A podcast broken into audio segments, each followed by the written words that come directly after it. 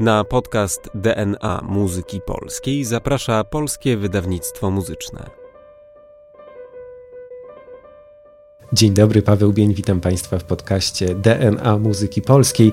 A dzisiaj, śledząc ten bardzo złożony kod genetyczny muzyki polskiej, będę miał przyjemność rozmawiać z Sulamitą Ślubowską, skrzypaczką, pierwszą skrzypaczką Equilibrium String Quartet, zespołu założonego w 2017 roku i jak twierdzą jego członkowie, powstał on po to, by wspólnie odkrywać muzykę kameralną XVIII i XIX wieku. W swojej działalności młodzi muzycy, bo jest jesteście młodzi, e, koncentrują się na przywracaniu do życia we współpracy z muzykologami i z uwzględnieniem dawnych praktyk wykonawczych, co także jest godne podkreślenia, zapomnianych utworów e, okresu klasycyzmu i wczesnego romantyzmu w Polsce. No a dzisiaj tematem naszej rozmowy będzie jeden z mistrzów polskiej muzyki XIX wieku, choć mistrzów dość mocno zapomnianych. Mowa o Władysławie Żeleńskim. W 2018 roku roku nagraliście jako kwartet płytę, na której znalazły się kwartety smyczkowe opus 8 Elsnera, a później mija parę dekad, zanim Żeleński napisze swoje pierwsze kwartety, chociaż jak wiemy swoją kompozytorską przygodę zacznie właśnie od muzyki pisanej na kwartety smyczkowe. Ja chciałbym zacząć od słów, które zostały napisane prawie 100 lat temu. To słowa Felicjana Szopskiego, który w 1928 roku podjął taką próbę stworzenia pierwszej monografii Władysława Żeleńskiego. No i opisuje tę twórczość Żeleńskiego tak. Działalność swą rozpoczął w czasach, kiedy rozległe ugory naszej gleby muzycznej zdawały się błagać same o uprawę. Muskane drażniącym promieniem świetlanej twórczości Chopina. Już tu i ówdzie prują złoty pług moniuszki, ale to było za mało. Potrzeba było zastępu pracowników, zbogaconych środkami talentu, wiedzy i woli. Jednym z największych przodowników tego tak potrzebnego zastępu stał się właśnie w epoce pomoniuszkowskiej Żeleński, oracz tej gleby wytrwały, z ukochaniem i świadomością swych celów ziarno siejący. Fascynuje mnie bardzo ta rolnicza metaforyka zastosowana w tym fragmencie. No i pierwsze pytanie do ciebie, mm, Sulamito, czy kiedy myślisz o Władysławie Żeleńskim, to masz takie rolnicze, agrarne skojarzenia? Dzień dobry, jest mi bardzo miło tutaj być e, i rozmawiać właśnie z Pawłem. E, bardzo się cieszę, że możemy poruszyć właśnie temat muzyki e, Władysława Żeleńskiego. Na pewno pierwszą frazą, która bardzo mocno nasuwa mi takie agrarne skojarzenia jest początek wariacji opus 21 który jest tak y, odrobinę mroczny i gdzieś tam przy pracy z kwartetem przyszła nam na myśl właśnie taka wizja pola, pracy na ziemi, czegoś, czegoś takiego bardzo, bardzo mrocznego. Czyli te skojarzenia z ziemią są tutaj bardzo, bardzo mocne. No, e, przyznam, że mnie bardzo w tych słowach Szopskiego uderza to, że on tutaj rysuje taką wizję wielkiej, wielkiej pustki, no, tej ziemi, która e, prosi się o to, żeby ją uprawiać. No co prawda tutaj mówi o tym e, drażniącym promieniu świetlanej twórczości Chopina, to szalenie poetyckie, ale też o tym złotym pługu Moniuszki, który pruje tę ziemię. E, no ale przecież e, Żeleński nie urodził się na takiej muzycznej pustyni. No przecież towarzyszyła jego muzycznym początkom wspaniała e, tradycja. Czy jakiś most między tymi kwartetami opus 8 Elsnera, które nagraliście, a tymi utworami na kwartet Żeleńskiego, które teraz macie w swoim repertuarze, dałoby się rozpiąć z perspektywy ciebie jako wykonawczyni? Powiedziałabym, że i tak i nie, ponieważ kwartety Elsnera znaczy, trochę historia skrzywdziła Elsnera właśnie jako wyłącznie nauczyciela Chopina, a on też no, skomponował bardzo, bardzo ważne pozycje właśnie na kwartet smyczkowy. Są to pierwsze znane kwartety smyczkowe z tego czasu y, w muzyce polskiej. I są one bardzo, bardzo klasycyzujące. To jest sama końcówka wieku XVIII. A też Żeleńskiemu trochę zarzucano, ale też jakby chwalono go za to, że napisał te kwartety właśnie w takiej konwencji klasycyzującej z, z wielkim szacunkiem do, do formy, którą wykształcił na przykład Beethoven czy Schubert. Żeleński, będąc na zachodzie, też miał, miał szansę trochę tych inspiracji się tam pozdobywać. I często właśnie bazował na wariacjach y, w kwartecie F-dur op. 28. No i oczywiście wariacje już tu wspomniane opus 21 też y, jakby bazują na tej formie. Czy jest to jakaś, jakiś rodzaj nie nowatorskości, że tak y, będę tutaj uprawiać słowotwórstwo. Y, nie wiem, natomiast z pewnością jest to mm, bardzo ciekawy aspekt jakby dla nas, dla wykonawców, wydobywania tych, tej takiej precyzji klasycystycznej w, w strukturze, w, w polifonii, w kreowaniu formy. Czyli jeżeli chodzi o sam warsztat kompozytorski, to rozumiem, że tutaj Żeleńskiemu z perspektywy wykonawcy trudno cokolwiek zarzucić? Y, myślę, że jak najbardziej. Jak najbardziej dużą też satysfakcję nam sprawiało odkrywanie właśnie tej, tej takiej akademickiej precyzji, ale co jest bardzo przyjemne, jakby ta precyzja nie służy samej precyzji, tylko właśnie służy czemuś więcej niż, y, niż struktura. W moim odczuciu bardzo tam jest dużo myślenia kolorystyką, co mi się wydaje, że właśnie jest dużym krokiem naprzód w stosunku do tego, co się działo w klasycyzmie. Tak, to, to jest bardzo ciekawe. Mnie też to myślenie kolorystyczne u Żeleńskiego bardzo urzekło, dlatego że kiedy on już u schyłku wieku XIX pisze taki podręcznik zasad muzyki, to nawet y, wspomina tam o tym, że można wydobywać rozmaitą kolorystykę, a nawet idzie kawałek dalej, bo mówi o, o, o całych obrazach i tutaj mam nawet fragment. Y, Władysław Żeleński y, w nauce pierwszych zasad muzyki w 1898 roku wydanej pisał tak. Charakterem muzyki instrumentalnej jest większa ruchliwość i wyrazistsza rytmika od wokalnej. Jest ona przy tym daleko swobodniejsza od ostatniej w środkach technicznych. Przyczyniła się zatem niemało do większego rozwoju i śmielszego stosowania melodii i harmonii. Przy wielkiej rozmaitości narzędzi muzycznych doszła muzyka instrumentalna do pewnej malowniczości, dozwalającej jej w przybliżeniu przedstawiać obrazy z natury, jak cisze, burze i tak dalej. Czyli tutaj ta wasza intuicja z ziemią w kwartecie smyczkowym F-dur op. 28 e, no chyba znajduje potwierdzenie w słowach samego autora.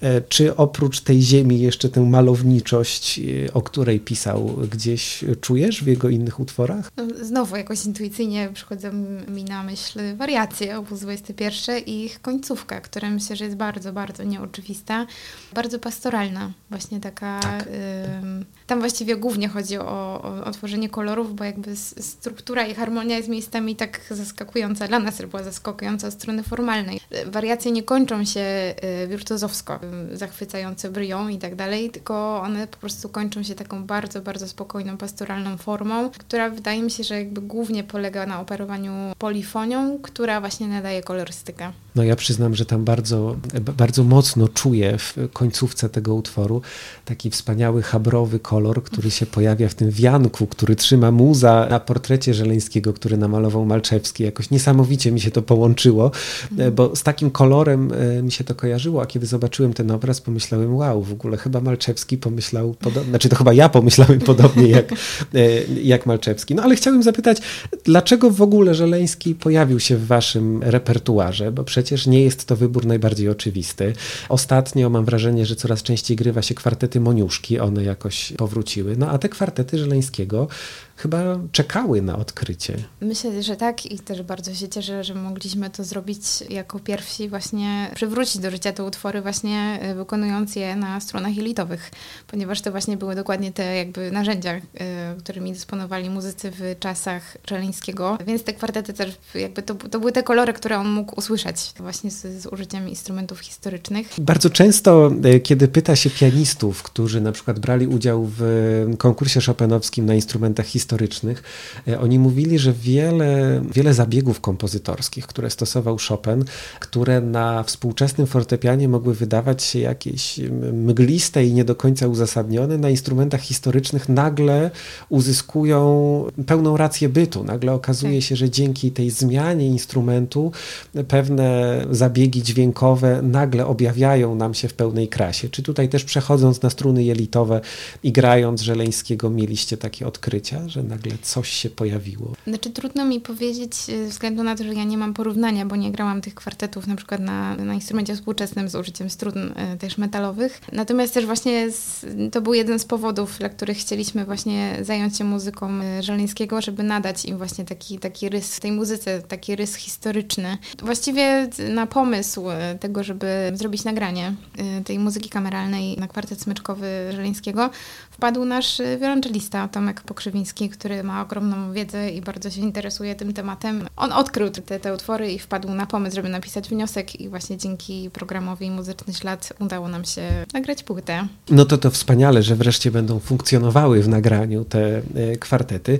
No bo jest to twórczość, e, myślę, bardzo ciekawa. I tutaj pytanie do ciebie, czy znalazłaś grając te kwartety coś, co byłoby jakim, jakąś specyfiką tego kompozytorskiego métier żeleńskiego, czy, czy, czy raczej one tak się gładko wpisują w tę tradycję muzyki późno-romantycznej, czy postromantycznej już? Muszę przyznać, że właściwie jest wiele takich elementów, ale też tak sądzę, że warto zarysować gdzieś tam kontekst naszej, naszej pracy kwartetowej, bo zazwyczaj właśnie zajmujemy się muzyką dużo wcześniejszą, szczególnie właśnie moi koledzy zespołu, którzy są no, filarami historycznego wykonawstwa w Polsce i oni się wywodzą z, z muzyki barokowej albo, w, albo właśnie epoki e, klasycyzmu.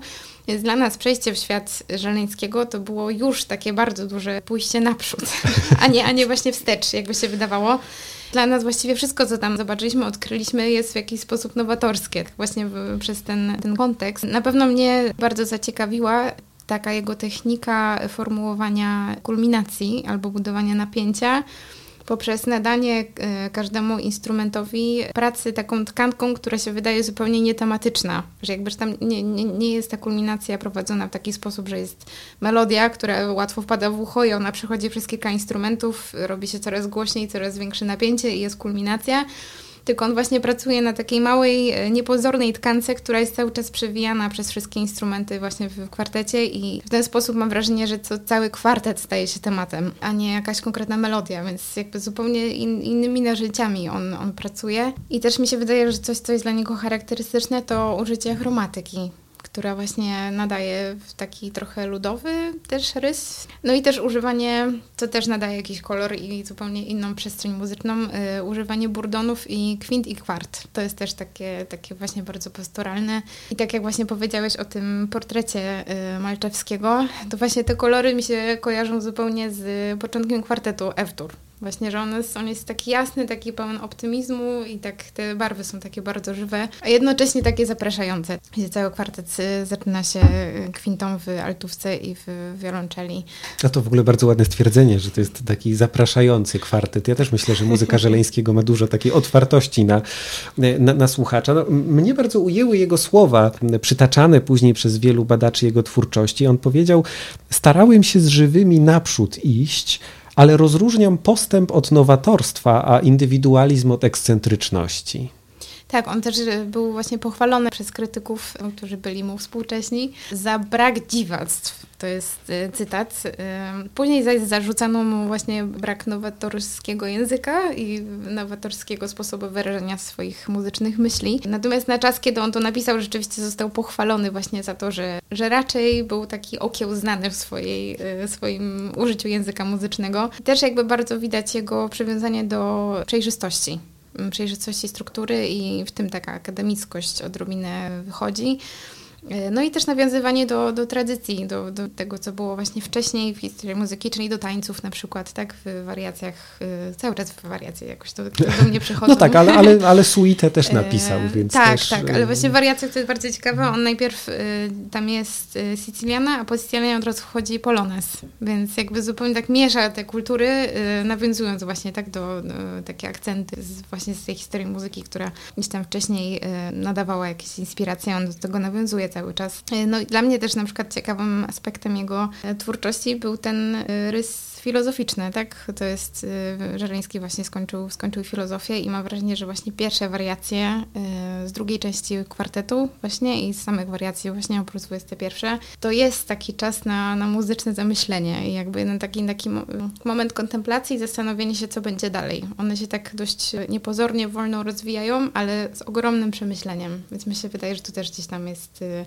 no, taka cecha charakterystyczna dla, dla jego dla jego użycia języka muzycznego. Czyli ta filozofia się przydała, bo e, kiedyś dotarłem do takiej informacji, że to podobno jego matka była bardzo żywo zainteresowana tym, żeby syn został filozofem. No ostatecznie w Pradze bodaj, jeśli mnie pamięć nie myli. Tak, w Pradze? E, doktorat skończył w tak, Pradze. no właśnie, w Pradze do, tak, doktorat, do, doktorat skończył, więc e, no artysta, artysta erudyta można powiedzieć, bo no, przecież... Chyba troszeczkę z przymusu, bo wtedy właśnie tak przeczytałam też, że, że to dla osoby wywodzącej się właśnie ze szlachty to było, to była hańba, jeśli zajmował się wyłącznie sztuką. No tak, a tutaj mamy jednak żeleńskiego herbuciołek, więc tak. no, rodzina bardzo zacnej małopolskiej tak. szlachty. Zresztą też no, bardzo okrutnie tutaj XIX-wieczne losy, XIX-wieczne rozruchy się obeszły z żeleńskimi, bo przecież te pierwsze momenty życia Władysława Żeleńskiego to jest ucieczka z rodzinnych majątków do Krakowa, e, no i niestety śmierć jego ojca podczas rabacji galicyjskiej w 1848 roku, więc widzimy, że nie zawsze było tak, tak pięknie. No, y, y, myślę, że Żeleński jest też ciekawy nie tylko jako mm, autor tych bardzo licznych dzieł na kwartety smyczkowe, czy na sekstet smyczkowy, bo i taki w tonacji C-dur e, jako opus dziewiąte się pojawił, ale też jako autor już tych o wiele bardziej monumentalnych dzieł i tutaj można by było bardzo długo wymieniać, bo przecież jego wielką ambicją było, żeby stać się wielkim twórcą operowym. No i wspaniałe dzieła z Goplaną, czyli romantyczną operą w trzech aktach, pisaną na przełomie lat 80. i 90. na czele, ale przyznam, że są też takie dzieła, które mnie zaskoczyły, bo na przykład e, mamy kantatę ku uczczeniu zwycięstwa Jana Sobieskiego pod Wiedniem na chór męskiej orkiestrę, to w roku 83 e, napisana, czy na przykład kantata ku uczczeniu 500. rocznicy założenia Uniwersytetu Jagiellońskiego. No, bardzo, bardzo ciekawe są to y, tropy, chociaż myślę, że tutaj też y, widać z jednej strony to przywiązanie do historii, no też pewną twórczość okolicznościową oczywiście, ale też y, nie wiem, czy się zgodzisz ze mną, że te malarskie inklinacje, chociażby biorąc pod uwagę tę uwerturę charakterystyczną w Tatrach, która mm, opus 27, która no, jednak siłą rzeczy, prawda, no to odkrywanie Tatry jest takim mm, też procesem bardzo mm, mocno obecnym w sztukach plastycznych, czy echa leśne, opus 41, co też jakoś z tymi rusałkami Pruszkowskiego się może, może skojarzyć. Czy dla ciebie to jest muzyka tak wprost ilustracyjna w Tatrach czy echa leśne, czy jednak tutaj byś zakładała, że jest coś jeszcze głębiej? Znaczy, myślę, że jeśli chodzi o właśnie y, tą uwerturę, tak, która jest jedną z najbardziej znanych y, dzieł Żeleńskiego, czy, czy ogólnie jego działalność operowa, to jest wszystkie te, te, te dzieła są o wiele bardziej postępowe y, niż to na przykład, co on robił w muzyce kameralnej, więc mi się wydaje, że to właśnie to w stosunku do tego, co się działo właśnie wtedy w muzyce jest y, ogromnym krokiem naprzód, więc myślę, że absolutnie można mówić o programowości, tak o ilustracyjności, która jest po prostu dla tego czasu niezwykle ważna i no i sama w sobie charakterystyczna, tak? Natomiast mi się wydaje, że to jest jakiś rodzaj odcięcia właśnie od muzyki kameralnej, która właśnie się raczej opierała, w ogóle abstrahując już od Żeleńskiego, ale ale tej e, polskiej twórczości tego, tego czasu to muzyka kameralna raczej się opierała tym zmianom, więc tam e, myślę, że to jest już raczej interpretacja wykonującego. Natomiast jeśli chodzi o właśnie o utwory, które przytoczyłeś, to jak najbardziej programowość, ilustracyjność e, no, musiała być wydobyta, bo to był jeden z tych monumentów romantycznych. No tak, ale to, to jest bardzo ciekawe, że tutaj naszkicowałaś nam taki dualizm między tą bardziej tradycyjną, bardziej klasyczną twórczością kameralną, a tą twórczością orkiestralną orkiestrową, czy, czy, czy nawet jeszcze jakąś kantatową, która się tutaj po, pojawia, czy operową.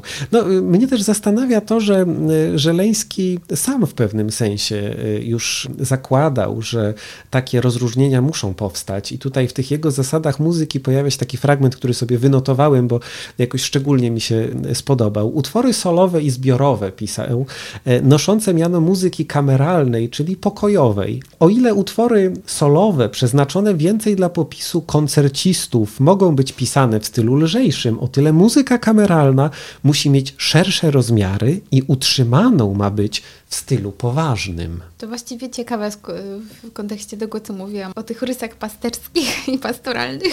No właśnie, o, o tej świetlistości, prawda? Tak. Czy, czy, czy, styl poważny może być pasterski i świetlisty? No właściwie chyba tak. no ciekawe, co, co miał na myśli, mówiąc, że ma być poważny.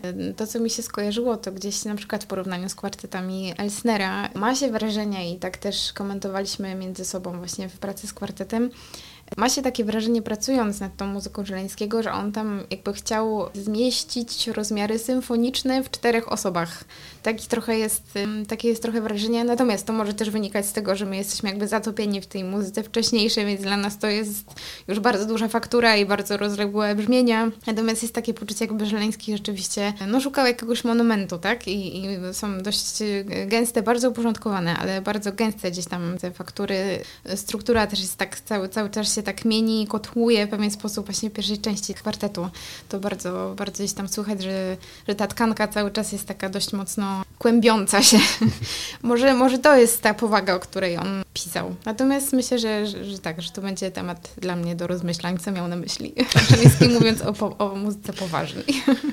Czy, czy bywały takie momenty, że byliście zaskakiwani przez to, jak Żeleński prowadzi jakąś muzyczną myśl? Bo tutaj parokrotnie już wspomniałaś o tym e, takim no, filozoficznym uporządkowaniu, takiej klarowności prowadzenia tych myśli.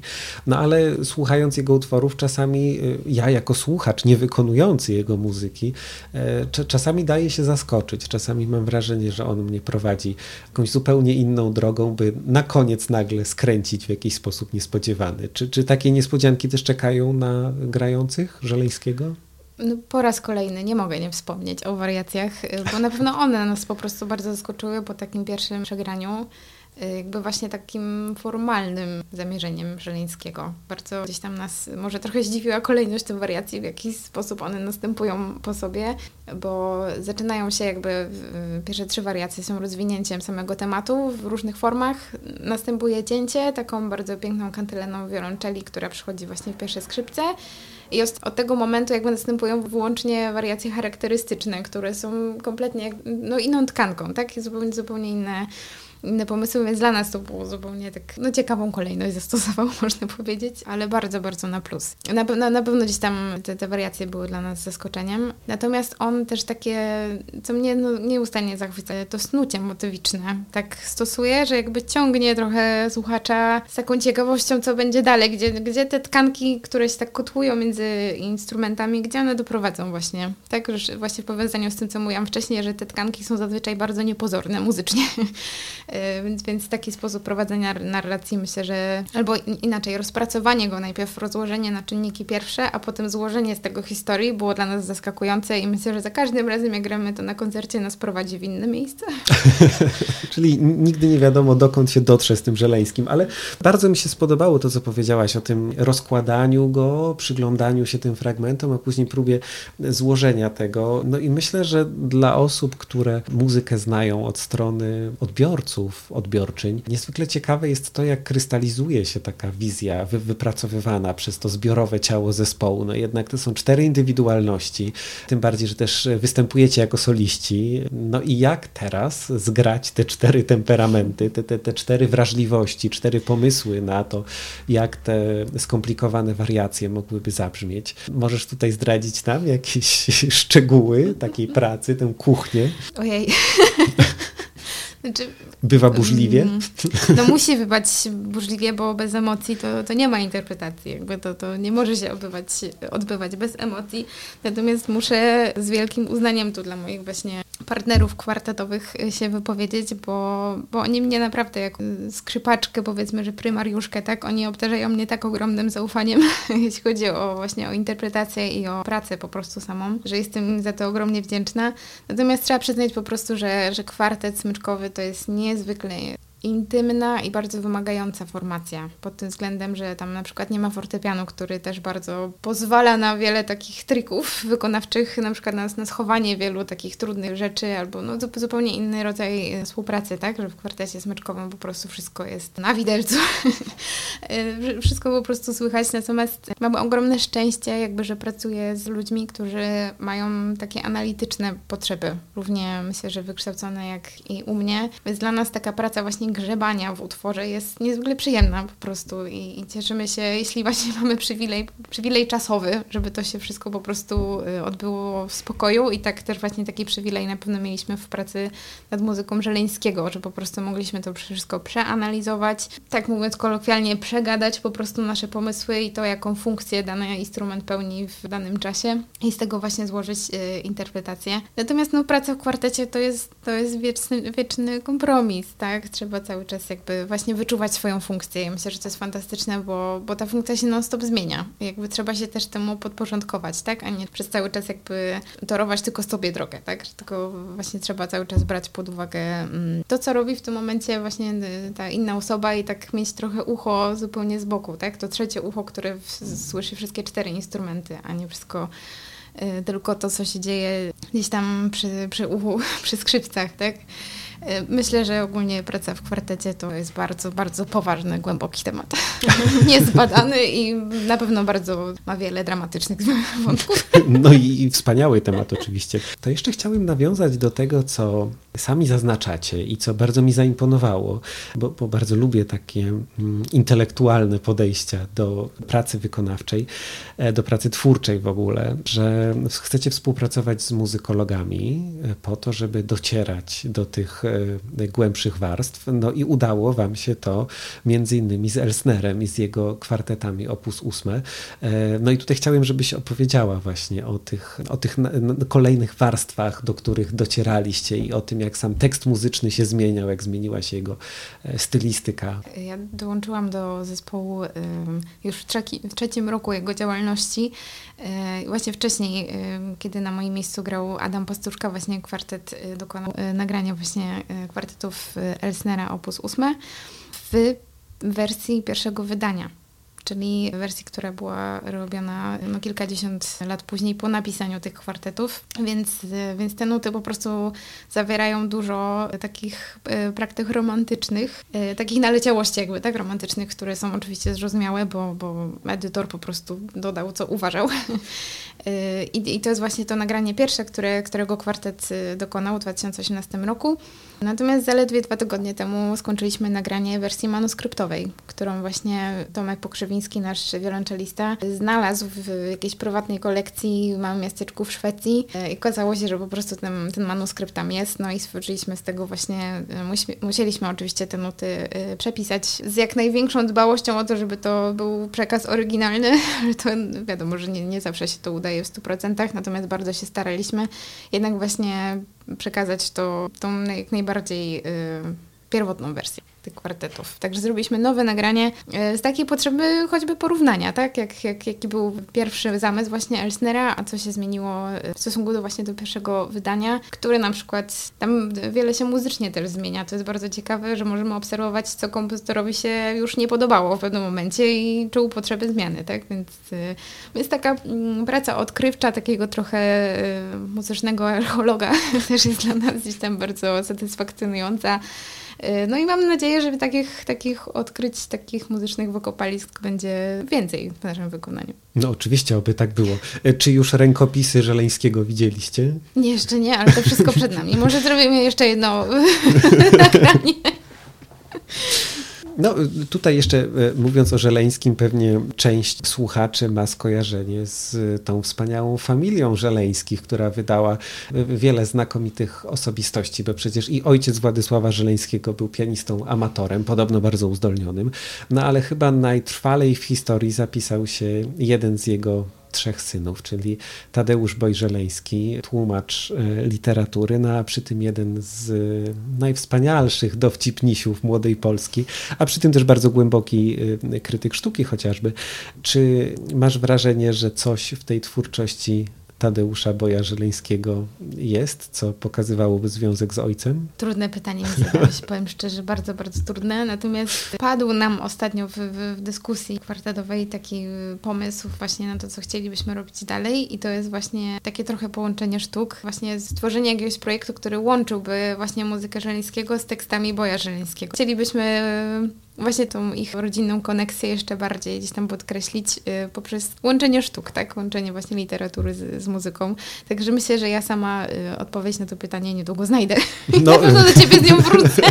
będę czekał na tę odpowiedź. Natomiast myślę, że tak patrząc na, na, na całe to kompozytorskie dosie Władysława Żeleńskiego, to chyba poezją był dość mocno zainteresowany, bo przecież tam się pojawiają i Asnyk, i pojawia się Tetmajer, e, no nazwiska naprawdę pierwszoligowe, że już nie wspomnę o chociażby Konradzie Wallenrodzie, który stał się operą w czterech aktach w latach 80. wieku XIX, czyli nie tylko grał i pisał te e, znakomite podręczniki podstaw muzyki, które dzisiaj się czyta z wielką radością. No i ja sobie tę wiedzę odświeżałem z wielką ciekawością, bo jednak nawet sposób opowiadania o tych rudymentach muzyki jest u Żeleńskiego tak ciekawy, no jednak ten język bardzo mocno ewoluował i było to jakieś takie odżywcze. No ale nagraliście e, wariacje na temat własny, opus 21, o których dzisiaj tutaj sporo wspominaliśmy, bo to utwór naprawdę bardzo ciekawy. Nagraliście kwartet smyczkowy F-dur opus 28.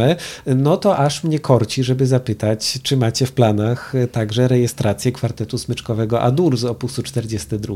No bardzo byśmy chcieli też jakoś, może źle to zabrzmi, w pewnym sensie zmonopolizować yy, nagrania historyczne yy, właśnie twórczości Żeleńskiego. Na pewno teraz mamy w planie zająć się twórczością Kurpińskiego, Lessela i yy, Noskowskiego. Właśnie mamy w planach kolejną płytę z fantazjami właśnie w muzyce polskiej. Natomiast na pewno Żeleńskiego nie porzucimy i też zajmujemy się bardzo żywo i często wykonujemy kwartety Moniuszki, o których też yy, wspomniałeś na początku i które też są właśnie dwa, a wykonywany jest najczęściej pierwszy tak, tak, tak, tak. E, więc też byśmy chcieli jakby nie porzucać tego drugiego w kontekście żeleńskiego, więc mam, mam nadzieję, że, że, że, się nim zajmiemy i też będziemy mogli porównać z pierwszym. To będzie, to będzie bardzo ciekawe. No to, to jest w ogóle ciekawe połączenie, bo przecież po śmierci Moniuszki jego stanowisko będzie obejmował Żeleński, prawda? Więc w pewnym sensie jest jakimś takim symbolicznym kontynuatorem pewnej linii.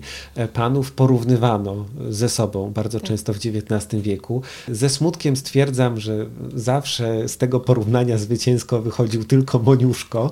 No a może wy tutaj przewartościujecie to, czy grając y, kwartety Moniuszki i Żeleńskiego, gdybyśmy już mieli jakoś wartościować, no pobawmy się w to wartościowanie. Jak, jak to wygląda z waszej wykonawczej perspektywy? No bo ja prawdę mówiąc się obiema rękami podpisuję za Żeleńskim, absolutnie, jeśli chodzi o stopień wyrafinowania takiego kameralnego. Z pewnością Żeleński, nawet jeśli chodzi o długość tych kwartetów, jakby naprawdę Żeleński w kwartecie właśnie F-dur naprawdę rozwinął skrzydła tak kameralnie, tak pozwolił sobie na dość bogatą, dość długą formę, myślę, że jak na te czasy. Kwartet trwa ponad 30 minut, także jest tam sporo muzyki. Natomiast Moniuszko jest bardzo zgrabny, po prostu ten, ten kwartet się dobrze, dobrze się go gra, dobrze się go słucha. Nawet bym się pokusiła chyba o słowo taka kameralna miniatura kwartetowa. Mhm. Bardzo się cieszę, że, że, że, taką odpowiedź tutaj udzieliłaś, dlatego że mam wrażenie, że trochę nad Żeleńskim ciąży takie fatum, parafrazując Gombrowicza, takiego pierwszorzędnego kompozytora drugorzędnego, a tutaj proszę Państwa Sulamita Ślubowska, prymariuszka Equilibrium String Quartet e, jednak po stronie Żeleńskiego, ale na szczęście no, myślę, że nie musimy się opowiadać po żadnej ze stron, bo obaj panowie tworzyli w, ty, w tym samym, yeah, w podobnym w każdym razie celu, więc e, wszyscy pozostajemy po stronie sztuki, że tak patetycznie zakończę. Bardzo serdecznie dziękuję Ci e, za tę rozmowę. No i Tobie, na Twoje ręce, całemu kwartetowi składam najserdeczniejsze życzenia. Jeszcze wielu, wielu takich muzycznych odkryć, na które wszyscy czekamy, bo to przecież szalenie ciekawa archeologia polskiej kameralistyki XIX-wiecznej, za co serdecznie dziękujemy. Bardzo dziękuję, Pawle Szelenie. Było mi miło dzisiaj z Tobą spędzić to popołudnie i rozmawiać o Żeleńskim. Dziękuję bardzo. Wydawcą podcastu DNA Muzyki Polskiej jest Polskie Wydawnictwo Muzyczne. Zapraszamy na kolejne odcinki oraz do śledzenia naszych mediów społecznościowych.